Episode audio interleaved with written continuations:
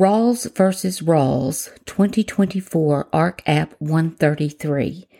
The Arkansas Court of Appeals dismissed without prejudice a domestic relations appeal for non finality because it did not divide all property, but the opinion noted a further problem as well of an inadequate property description.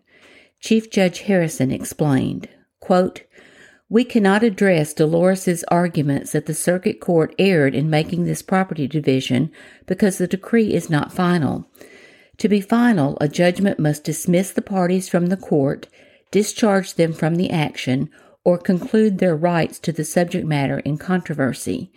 The order must not only decide the parties' rights, but also put the court's directive into execution, ending the litigation or a separable part of it.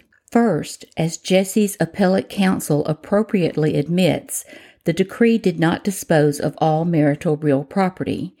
In Potter v. Potter, we held that the omission of one jointly titled parcel made a divorce decree non final. 2022 ARK App 170. The appellate in Potter pointed out the omission in her opening brief, as Dolores's counsel did here the 17 acre parcel at minimum was not addressed. Vague descriptions of property the decree does address have left the parties disagreeing about whether more remains undistributed.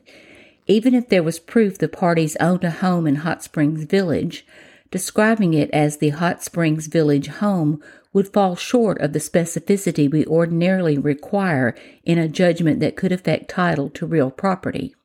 A decree settling the boundary between two landowners, for example, must describe the boundary line with sufficient specificity that it may be identified solely by reference to the decree.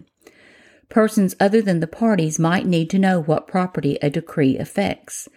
For example, when a circuit court decrees a conveyance of real estate, the party favored by the decree must record a copy within one year in the county where the land sits Ark Code and Section 1665 116A.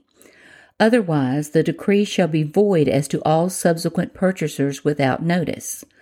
Arkansas Rule of Civil Procedure 70 assumes the court will have a sufficient property description to transfer or divest title in the property directly if a party refuses to comply with the judgment. End of quote, end of decision.